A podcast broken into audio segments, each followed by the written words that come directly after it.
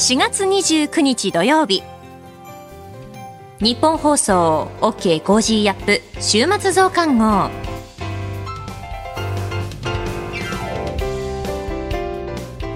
ニッポン放送アナウンサーの新行市佳です。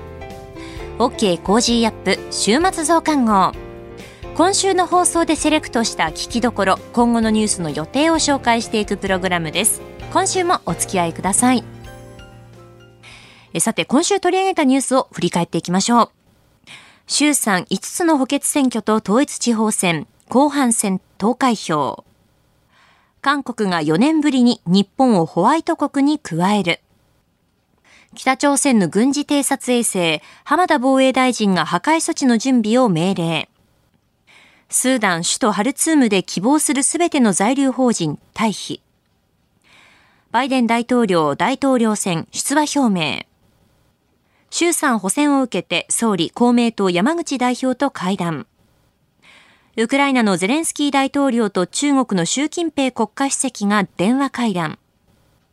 米韓首脳会談でワシントン宣言を採択。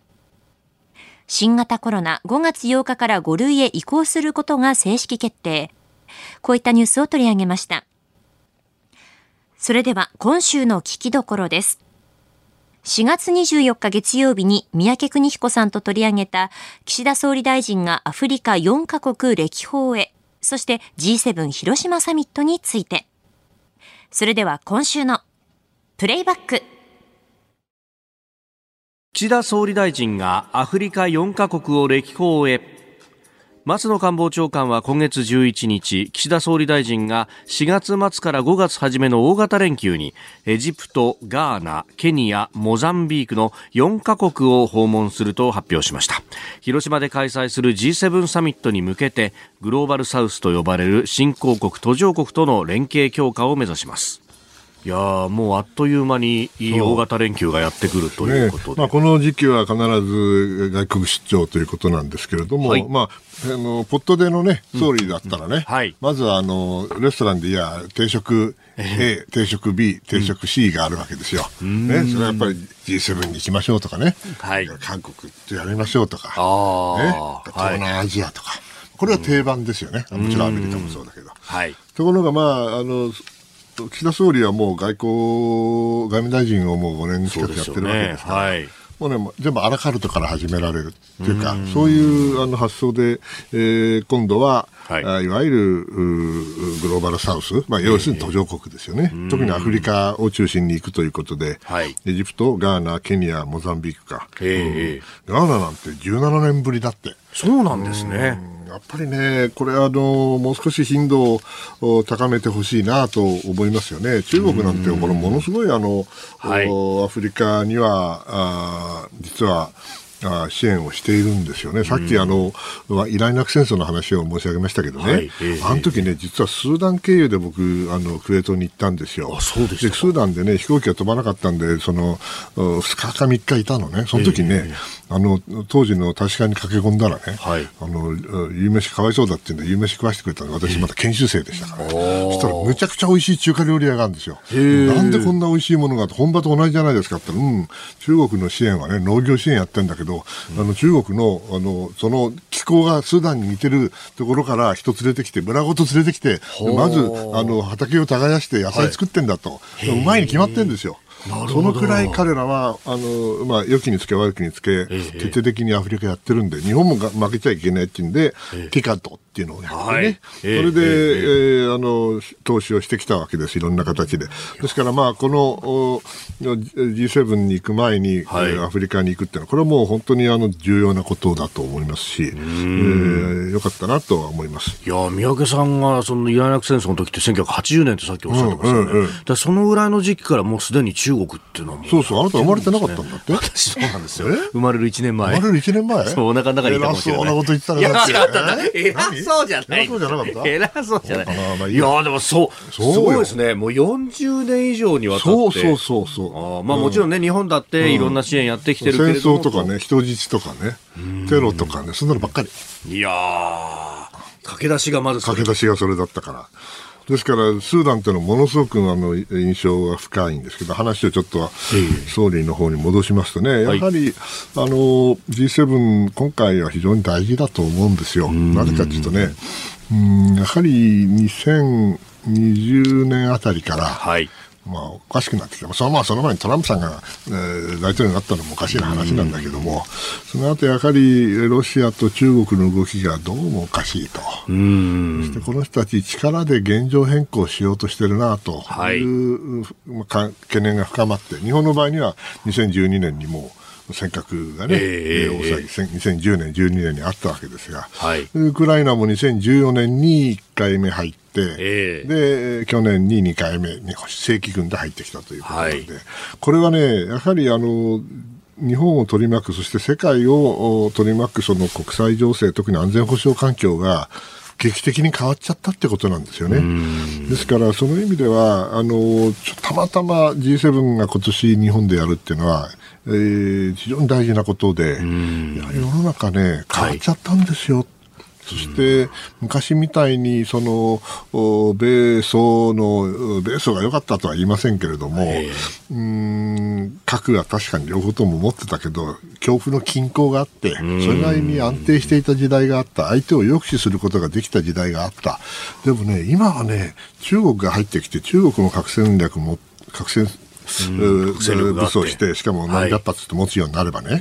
これ今までのような形の核抑止っていうのもできなくなってくるし、戦争を抑止すること自体が難しくなってる時代だと私は思うんですね。その意味ではですね、やはり新しい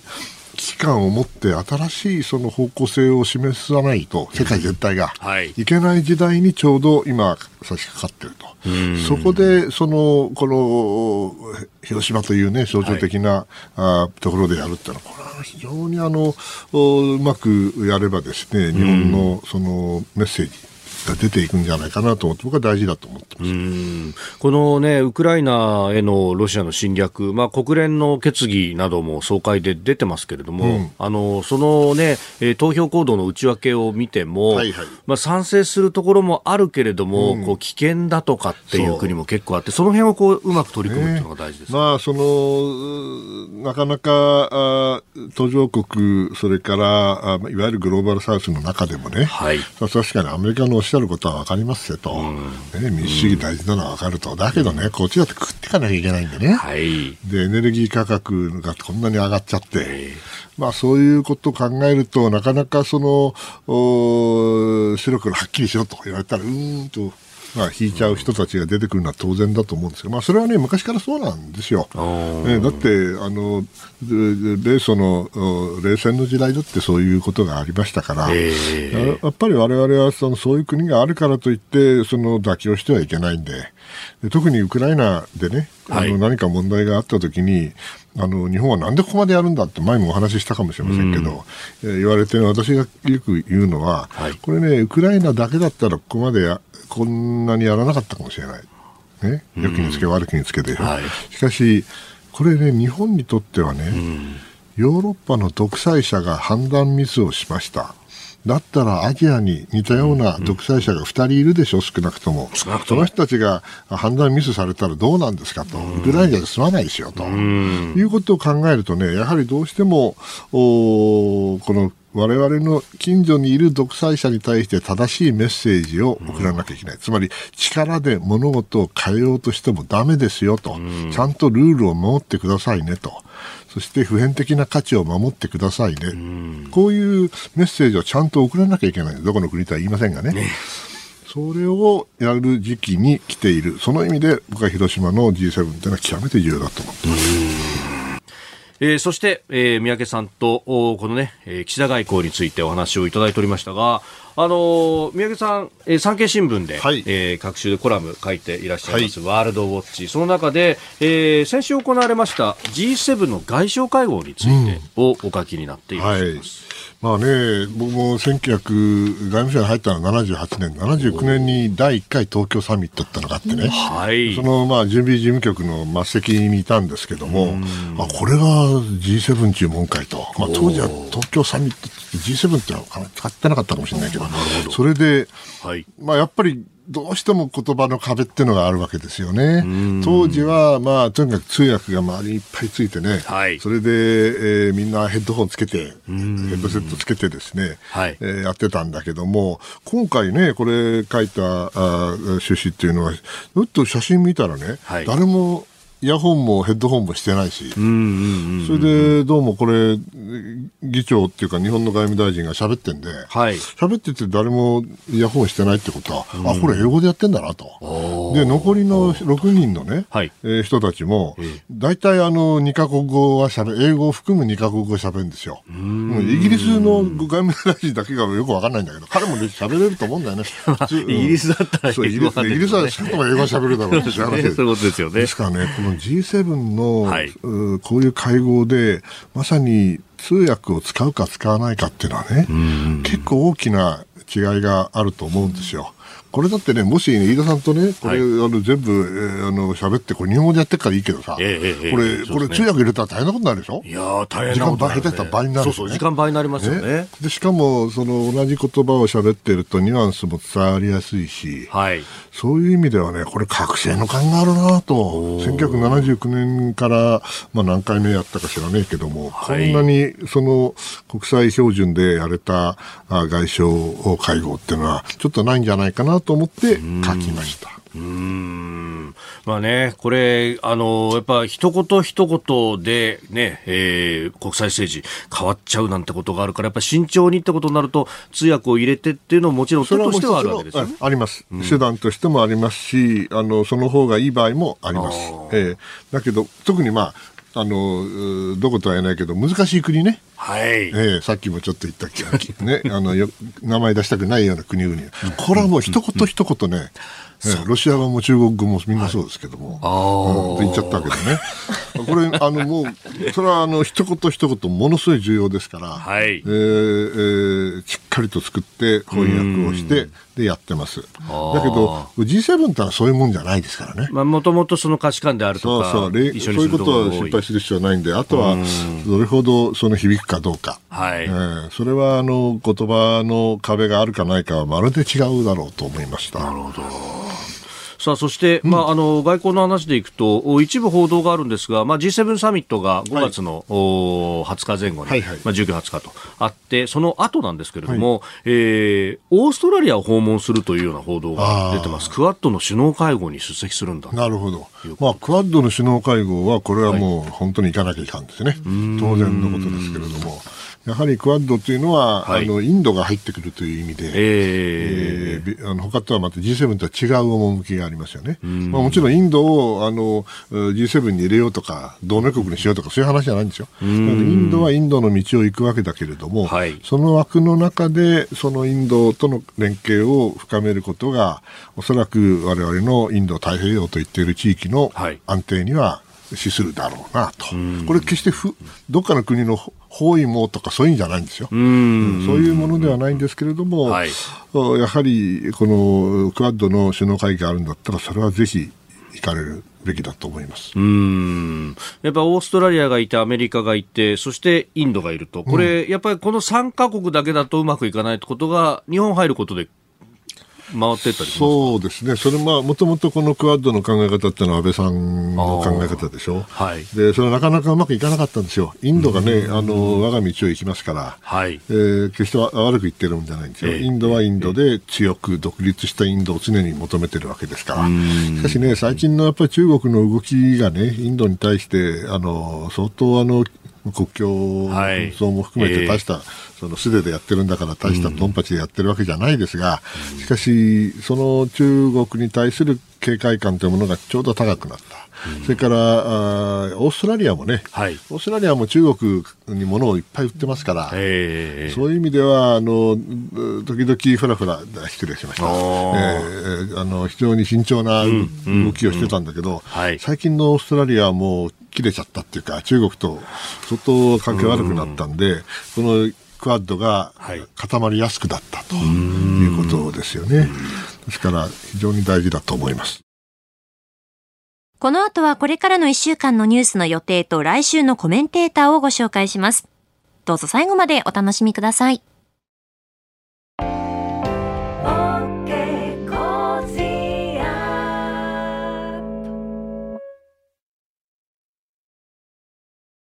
自分よし、相手よし、第三者よし。この三方よしの考え方は、より良い人生を築くための重要な指針です。モラロジー道徳教育財団は、ビジネスリーダーのための経営誌、月刊三方よし経営を発刊。人づくり、SDGs に取り組む企業の皆さんにおすすめの一冊です。お問い合わせいただいた方全員に、月刊三方よし経営の見本誌、さらに小冊子心に残る話ベストセレクションを漏れなくプレゼントしています。詳しくは日本放送のホームページ内のバナーをクリック。創立96年、道徳で人と社会を幸せに。公益財団法人、モラロジー道徳教育財団。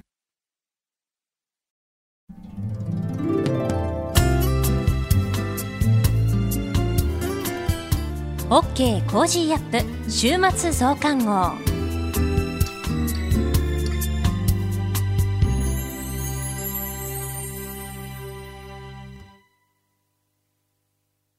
ニッポン放送アナウンサーの新行市佳がお送りしている OK Cozy up 週末増刊号。先週4月22日土曜日と23日日曜日2日間にわたって日比谷公園でスマイルグリーンやっと会えたね。日本放送ラジオパークイン日比谷2023が開催されました。えー、ご来場いただいた皆さん、本当にありがとうございました。4年ぶりの開催でラジオパーク、あの日本放送の出演者がま次々と登場する公開生放送や公開収録、番組や各企業のブース、飲食エリアなどいろんな企画目白押しでした。たくさんですね、ラジオパークの感想をメールでいただきました。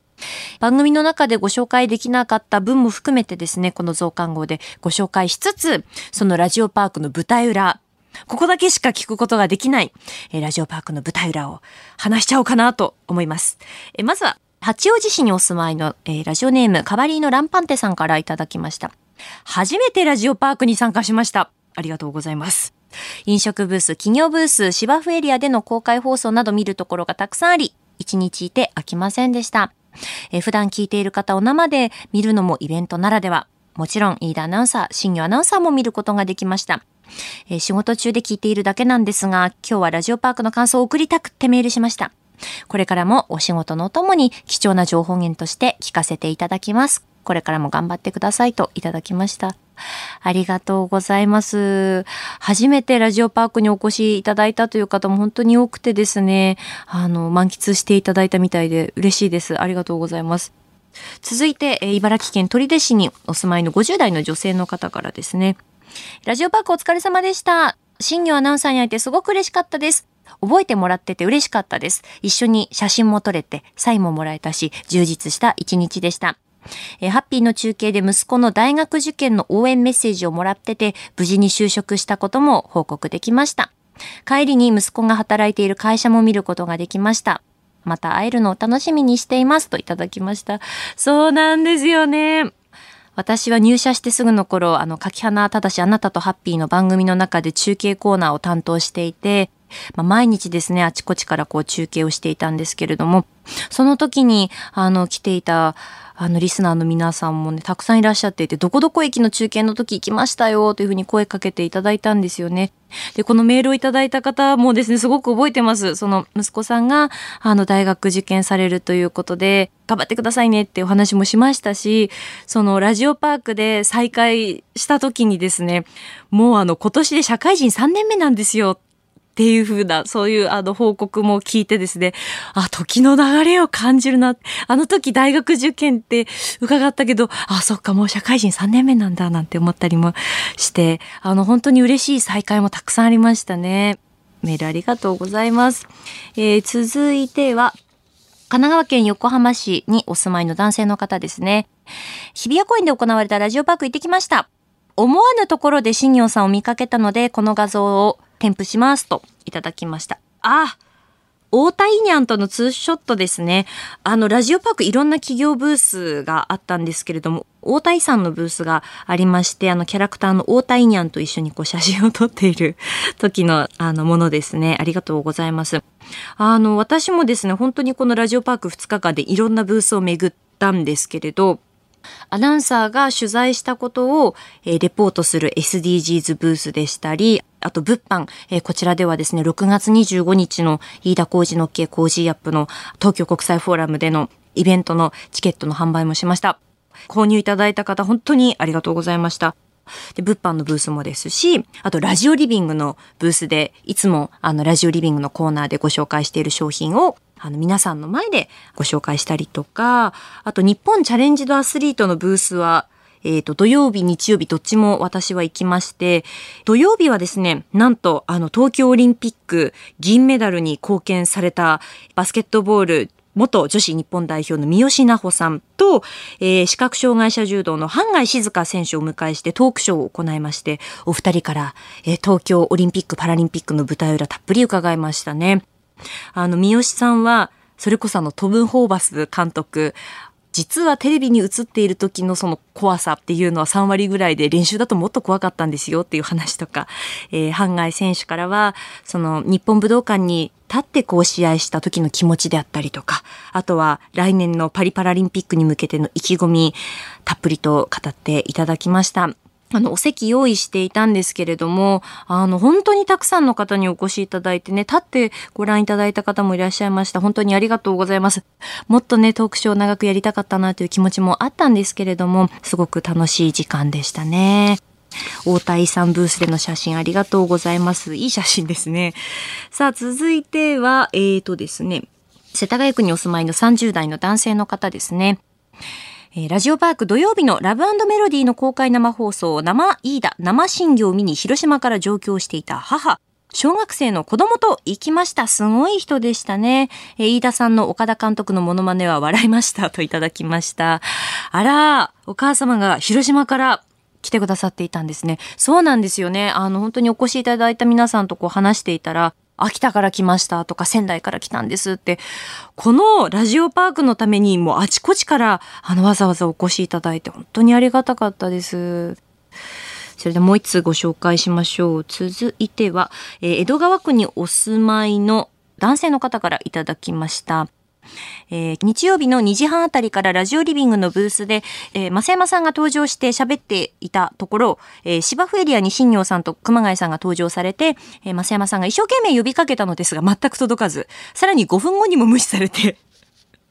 これは由々しき問題ですねと笑っていましたが、本当のところはどうなのか。その後、やっと気づいたみたいで、新庄さんから、増山さんと声かけがあったので、ほっと胸を撫で下ろしたところでございます。新庄さん大丈夫でしたか？といただきました。そうなんですよね。あの、芝生ステージっていう大きなステージがありまして、ここで、えっ、と、公開収録や公開生放送をしていたんですけれど、その番組と番組の間で舞台転換をするので、その舞台転換の間、つなぐっていうのを、えっ、と、アナウンサーが担っていたんですよね。で、えっ、ー、と、私と熊谷アナウンサーで、えっ、ー、と、土田照之日曜のへその公開生放送と、えっ、と、ラブライブシリーズのオールナイトニッポンゴールドの間の転換 MC をこう担当することになって、えっ、と、話していたんですけれども、で、増山さんがラジオリビングのブースで話していて、ちょっと距離がね、あったんですよ。で、まあ、スピーカーもそのラジオリビングブースで聞こえるぐらいの大きさのスピーカーだったので、その増山さんの呼びかけに気づくことができず、これ後から増山さんに 呼びかけてたんだよっていうのは、あの、言われたんですけど、気づくことがその時はできず、で、その展開 MC をこうしている時に、熊谷アナウンサーが、あ、増山アナウンサーがラジオリビングブースにいますねってこう言って、あ、本当だってなって、増山さんって声をかけたという、あの、そういったところでした。あの、別に舞台裏でね、怒られたりとかはしてないですよ。で、すごくこの転換 MC で印象的だったのが、私も熊谷アナウンサーも同じこう秋田の出身で高校も一緒なんですけれど、あの、まあ、先輩のアナウンサーをこう、いじりすぎというところがあって秋田極悪同盟って名付けられてるんですけどあの転換 MC で秋田極悪同盟ですってこう名乗ってみたんですよね。でそしたらこうラブライブシリーズのオールナイトニッポンゴールドをすごくこう楽しみに来てくださったラブライバーの皆さんが秋田極悪同盟ですって言った瞬間にうわーって盛り上げてくださってあすっごく温かい皆さんだなと思って嬉しかったですね。さあ、そして日曜日ですね、最後はフィナーレがあったんですけれども、そこでは、えー、アナウンサートークショーということで日本放送アナウンサー、もうほとんど全員揃って、えー、トークショーを繰り広げました。その感想も届いています。えー、クミヒャンさんからいただきました。えー、ステージ上で色とりどり華やかな女性アナウンサーとフレッシュな青年に囲まれて、飯田さんいつものネクタイスーツ姿で、存在感バリバリでしたね。最後はみんなで歌いましょう。また会う日までと叫ばれて、飯田さんが楽しげに一人、また会う日までと幸せそうに大観衆を目の前にして、えー、花のような女性アナウンサーをバックに最前列、センターで歌い始めたお姿には、すごいあっぱれと拍手をしました。えなんだかみんなでラジオパーク打ち上げ会と銘打ってお酒片手に カラオケをしているようだ。そうですよね。フレンドリーな幸せ、えー、アップな気持ちになりましたよと。いただきました。えー、石川さんは先輩後輩に温かい気遣いを示しながら中継の光を放っていましたね。放てていたかな？放ってないんじゃないかな？どうだろう？はい、ということでありがとうございます。そうなんですよね。この、あの、アナウンサートークショーの舞台裏もちょっといろいろありまして、えっと、アナウンサートークショーを行う前に舞台袖で、まあ、打ち合わせをしてたんですけど、佐久間信之さんのオールナイトニッポンゼロスペシャルトークショーがその時、えっと、芝生のステージで行われていて、ゲストがあのちゃん、そしてラフラフの皆さん。で、打ち合わせしますよっていうので、こうみんなでね、台本というか原稿を読みながら打ち合わせをしてたら、こう、ラフラフの皆さんの曲がこう流れてきて、打ち合わせ途中だったんですけど、なぜか、多分増山さんからだったと思うんですけど、アナウンサーみんな踊り始めてしまって、楽しくなっちゃったんだと思うんですけれど、あの、やっぱり4年ぶりってこともあったので、みんなこう、気分が高揚していたからというのもあるんですけど、みんなこう踊り始めちゃって、なんか面白かったので、その様子動画に撮ってたんですけど、さっきちょっとその動画見返したら、女性アナウンサー陣がみんなわーってこう踊ってる中、えっ、ー、と、飯田浩二アナウンサーがこうコーヒーをまるでお酒を飲むかのように、あーって飲んでいて、で、さらにその隣で内田祐樹アナウンサーが、このアナウンサートークショーの MC を、回しを担当するということですごく緊張していて、もう顔真っ白になってこう震えているっていう 様子になっていて、あの、すごく賑やかでしたね。で、増山さやかアナウンサーはその、さっきのメールにもあったんですけれど、このフィナーレを迎える前、ラジオリビングのブースで、商品の紹介をしていて、で、ここのラジオリビングのブースでたくさん笑ったから、もう笑うのもう疲れちゃったから、もう次のアナウンサートークショー、私笑わないからって言ってたんですよ。いやそういうふうに言っておきながら、アナウンサートークショーではもう内田祐樹アナウンサーの言葉とか、もう全部こう拾っていって、で、内田アナウンサーのその、お父様とお母様も会場にいらっしゃってて、見守っていたんですけれど、そんな、あの、お父様、お母様をこう巻き込んでいくっていう、もうさすが、アナウンス室室長という感じでしたね。そしてですね、あの、飯田浩二アナウンサーが存在感バリバリでしたね、とこのメール書いてあるんですけれど、いや、ほんとすごくって、あの、内田有紀アナウンサーがタイトルコールを噛んでしまったんですよね、このトークショーで。で、その時に、瞬発力、飯田浩司アナウンサーの瞬発力がすごくって、こう、背中から転げ落ちるような、見事なその、転びっぷりを披露しまして、で、その様子っていうのはバッチリ写真に収まっていて、この Cozy up のインスタグラムにも後ほどアップしようと思ってるんですけれど、飯田浩司アナウンサーが背中からうわーってこうこけていて、箱崎アナウンサーもこう膝をついてあちゃーみたいなリアクションをしてるんですよね。で、その写真を見て、トークショー終わった後に、あの、箱崎アナウンサーと話して、あの瞬間に、飯田さんがこう背中からこう転げて、で、箱崎さんがこう膝をついて、わーってなっている、あのリアクションをすべきだったのに、私はちょっとあんまり良くなかった。ちゃんとリアクションを取れてなかった。ぬるかったですよねっていう反省をしてたんですよ。えそしたら箱崎アナウンサーが、いやでも私もあの写真を見て、私もまだまだぬるかったなと思ったんだよね。もっと、もっとあの時リアクションすべきだったと思うのよねってこう箱崎さんが話していて。だからすごくこう、あんなにアナウンサーみんなで揃って話すことなかったので、いろんな勉強に私個人としてはなったなと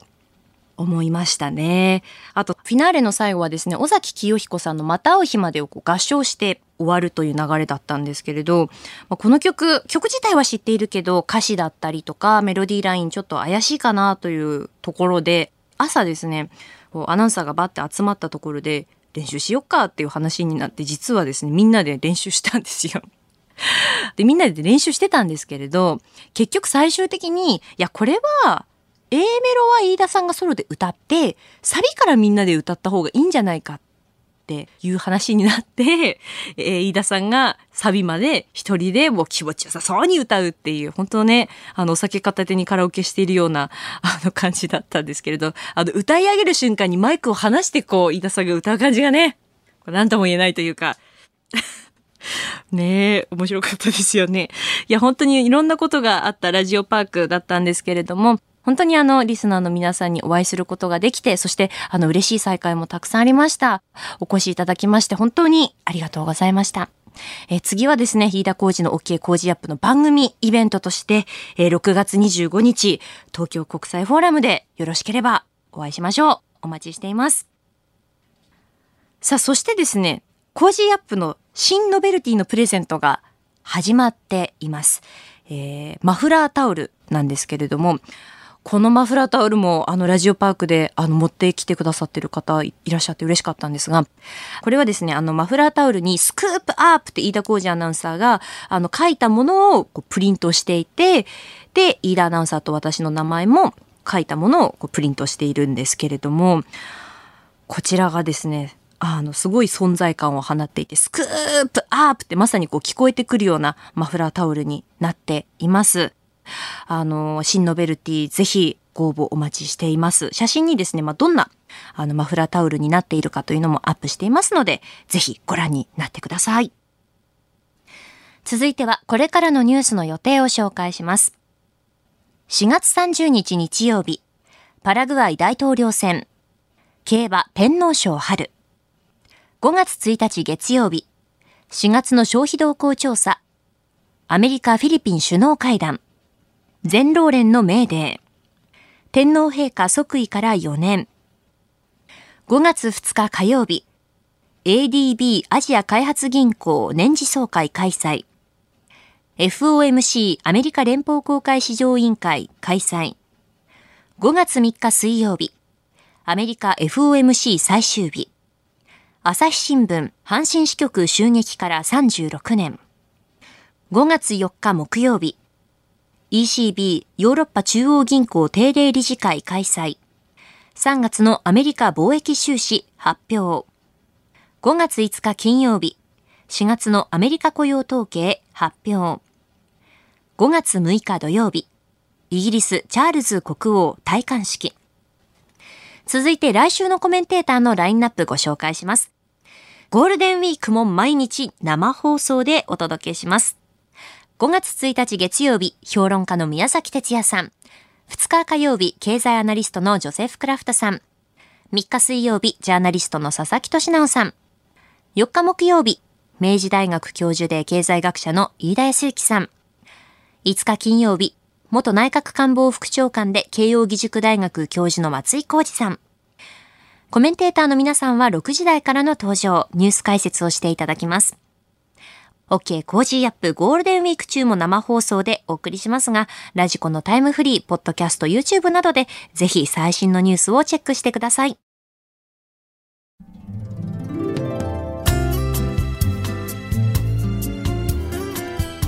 OK Cozy up 週末増刊号。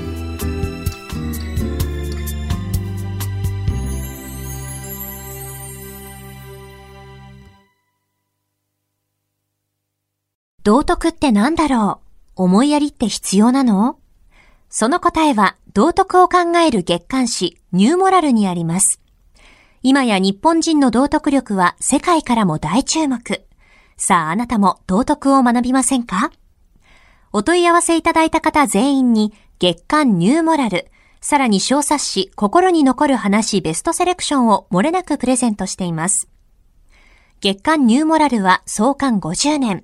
日々の出来事をテーマに人間力が豊かになるエピソードが満載です。詳しくは日本放送ホームページ内のバナーをクリック。道徳で人と社会を幸せに。公益財団法人、モラロジー道徳教育財団。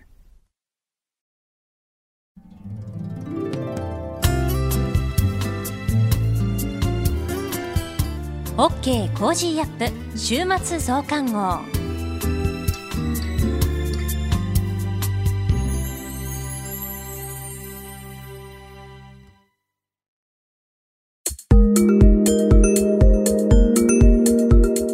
あなたと一緒に作るニュース番組、ニッポン放送飯田浩司の OK Cozy up。平日月曜日から金曜日朝6時から8時までの生放送でお届けしています。